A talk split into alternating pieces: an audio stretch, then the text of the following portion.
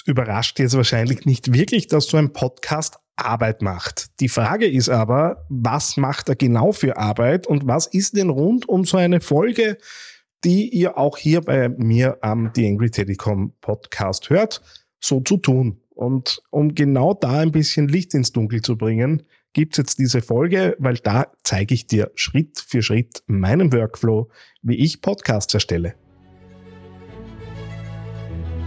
TheAngryTeddy.com, Podcast für Social Media, Online-Marketing und E-Commerce. Hier ist dein Host Daniel Friesenecker. Hallo und Servus zu dieser Ausgabe des Digital Success Podcasts. Hier auf TheAngryTeddy.com. Bevor wir reinschauen ins Thema Workflow rund ums Podcasten, noch der Hinweis auf meinen Online-Kurs zum Thema Business Podcasten. Der Podstart Online-Kurs ist jetzt mittlerweile seit einigen Tagen draußen. Äh, ist entstanden nach zehn Jahren aktiven Podcasten hier auf die Angry Telecom. Insgesamt sind es dann mittlerweile 15 Jahre. Ähm, und ich habe mir mal zusammengerechnet, es müssten so ungefähr 500 Sendungen sein, die ich in meinem Leben so produziert habe.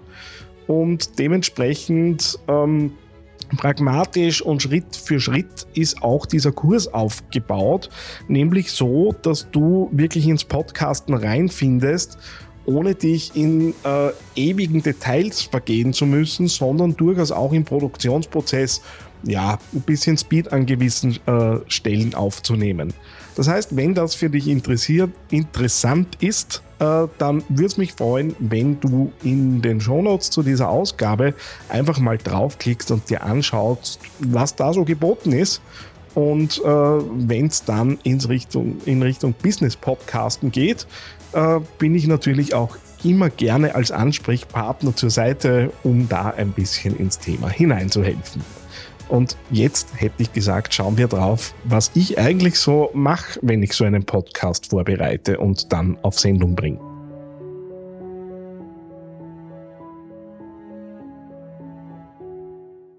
YangryTeddy.com Social Media Podcast. Zu dieser Podcast-Folge gibt es auch einen Blogbeitrag, der schon ein paar Tage auf die AngryTeddy.com zu sehen ist. Ähm, und dort gibt's auch eine kleine Sketchnote, wo ich nämlich das, was ich dir gerade erzähle, dann äh, auch äh, dir ans Herz legen wird, dir im Prozess anzusehen, weil es möglicherweise mit dem Bild äh, nochmal ein bisschen klarer wird, was ich so erzähle. Und äh, nachdem das Thema Workflow und was ist denn alles zu tun, natürlich einerseits in den Themen wie Ressourcenplanung unterkommen muss, aber auch natürlich, ja, die Erfahrung von jemandem, der das schon ein bisschen länger macht, äh, vielleicht auch die eine oder andere Abkürzung bietet, habe ich mir gedacht, ich erzähle mal ziemlich frei Schnauze, äh, wie eben Podcasts bei mir entste entstehen äh, und wie ich so Punkt für Punkt durchgehe. Ähm, Würde auch immer wieder dazu sagen, wie lange ich denn brauche dafür, weil dann kriegst du auch so ein bisschen ein Gefühl, ähm, was das sein könnte. Und da und dort rede ich ja auch mit Podcast-Kollegen, Kolleginnen. Ähm, und auch das, was mir die so erzählen, würde ich eben da mit reinstellen. Ähm, grundsätzlich geht es bei mir damit los, klarerweise Themen zu überlegen. Ähm, die kommen bei mir aus einer Gesamt-Content-Planung. Das heißt, ich habe mir für die meine Personas äh, irgendwann mal überlegt, was brauchen denn die so alles? Äh, einerseits auch, um natürlich auch meine Leistungen in Anspruch nehmen zu können. Ich bin selbstständig, ich lebe von den Dingen, die ich hier tue.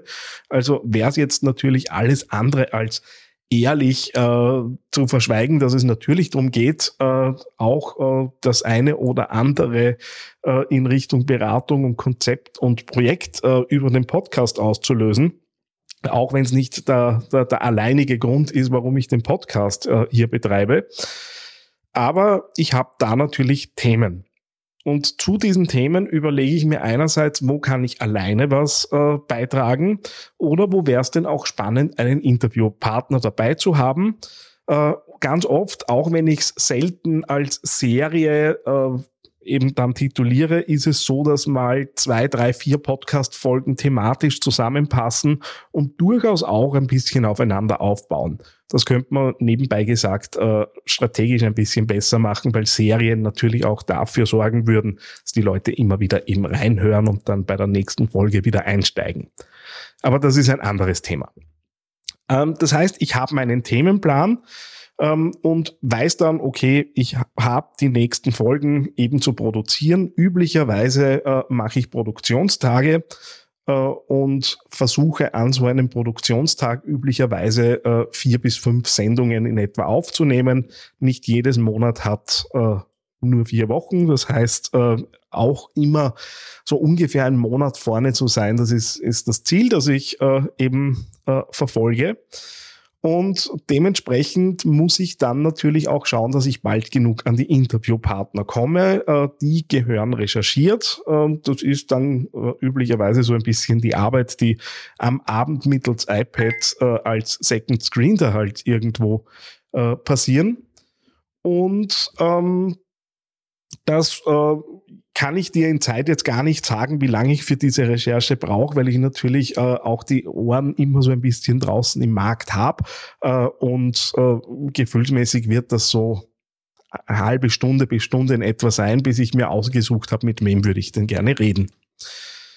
Ähm, Im nächsten Schritt geht es dann natürlich um solche Dinge wie Terminvereinbarungen, äh, die mal mühsamer, mal einfacher sind. Äh, ich mache mir es mittlerweile relativ einfach. Ich habe äh, ja ein Terminbuchungstool bei mir auf der Webseite laufen und da habe ich einen versteckten äh, äh, eine versteckte Terminoption bei Book Like a Boss, so heißt das Tool, das ich da nutze, äh, de dessen Link ich dann eben an die, äh, die Interviewpartner schicke mit der Bitte, dass sie sich selbstständig einen Termin ausmachen. Ähm, das nimmt von mir ein bisschen Koordinationsaufwand weg äh, und macht die Terminvereinbarung irgendwie ja überschaubar auf so ungefähr eine Viertelstunde, die da eben an Zeit hineingeht. Bei Themensendungen äh, habe ich dann üblicherweise Showrunner, die ich mir erstelle. Äh, das funktioniert äh, mit einem Mindmap-Programm. Das heißt, ich äh, habe üblicherweise dann äh, Leitfragen, die aus dem Golden Circle kommen, warum, wie und was, äh, um eben da auch wirklich Mehrwert bieten zu können äh, und schreibe mir dann die Bullet Points zu den Themen herunter und das macht auch so ein bisschen Lücken sichtbar. Das heißt, wenn ich zu einem gewissen Thema ähm, vielleicht nochmal nachrecherchieren muss, dann würde ich das auch dann in der Mindmap äh, mir vermerken. Das heißt, für so eine Sendung mit 20, 30 Minuten Länge äh, kann man da schon eine Stunde, eineinhalb Stunden für die Geschichte eben äh, einrechnen. Und diesen Showrunner ähm, mache ich mal relativ wild und durcheinander und strukturiere ihn mir dann erst später.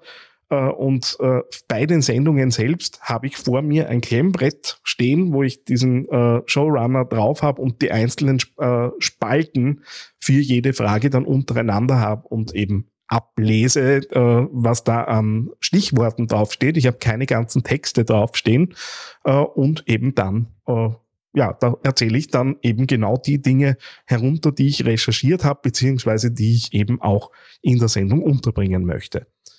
Bei Interviewgästen äh, sind klarerweise Fragen, die ich vorbereite. Ähm, das hat dann natürlich auch ein bisschen damit zu tun, was ist das Thema des Podcasts und äh, wo möchte ich denn hin mit den Interviewgästen.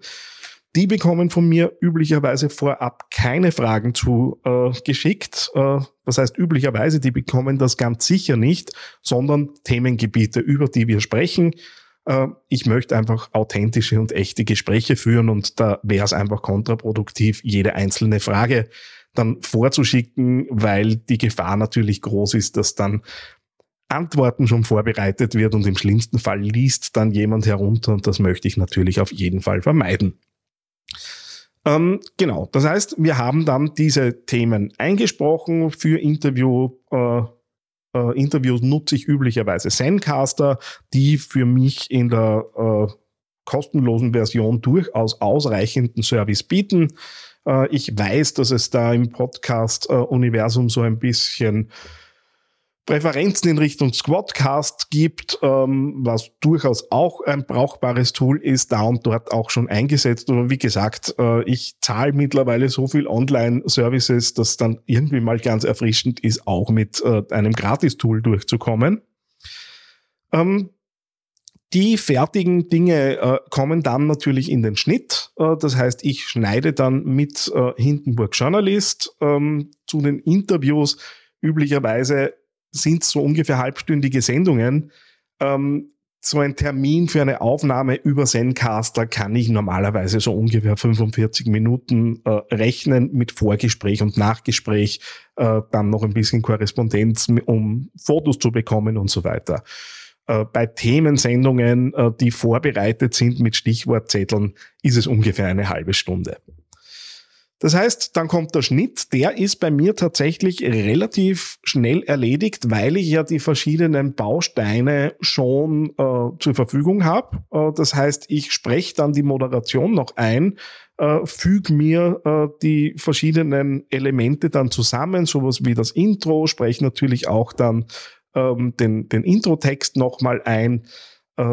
Dann kommen, kommt üblicherweise das Interview oder die Themensendung, in der ich relativ wenig schneide, es sei denn, es sind wirklich äh, Haspler drinnen oder auch Dinge, die einfach nicht passen. Da und dort ist es auch schon vorgekommen, dass Interviewgäste mit ihrer Antwort sehr unzufrieden waren und mich dann ge gefragt haben, ob ich das bitte wieder rausnehmen kann.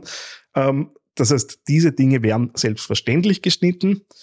Ähm, wenn das dann die Sendung so grundsätzlich zusammengestöpselt ist, geht's noch ein bisschen mit Hindenburg Journalist um die Optimierung der Datei, das heißt Kompressor drauflegen, äh, Noise-Reduktion, die nochmal draufkommt. Äh, ich arbeite ja mit der Pro-Version, das heißt das Stimmprofil wird dann nochmal abgeglichen und äh, optimiert, äh, so dass ich grundsätzlich eine sendungsfähige äh, Folge fertig hätte das ist in der Arbeit, auch wenn es jetzt nach viel anhört, selten mehr als eine Viertelstunde, die ich da investiere, weil im nächsten Schritt dieses äh, Audio-File ja zu Auphonic noch hochgeladen wird und da üblicherweise, äh, das heißt üblicherweise, wo dann nochmal Audio-Optimierung passiert.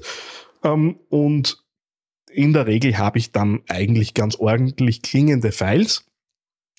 Äh, als Zwischenschritt schreibe ich mir die Shownotes auf Basis meiner Showrunner nochmal runter. Die Shownotes sind ja nur einige wenige Zeilen Text ähm, und zusätzlich habe ich Textbausteine äh, bei mir eben hinterlegt. Äh, da arbeite ich mit dem Tool Text Expander, ähm, wo eben einfach dann solche Dinge sind wie Verweise auf alte Sendungen, äh, die thematisch aber zu dem passen, was ich in der jeweiligen Sendung erzähle und natürlich so die Dinge, die immer wieder vorkommen. Hinweis auf Freebies, äh, Hinweise auf äh, Kontaktaufnahmen, Hinweise auf äh, Bewertung klarerweise. Das ist normalerweise derselbe Text. Das heißt, das habe ich mir einmal als Textbaustein äh, eben zurechtgelegt und die Texte selbst, äh, eben die Beschreibung der Sendung plus der Subtitle und der Title, das sind in etwa 20 Minuten Aufwand, die eben da entstehen.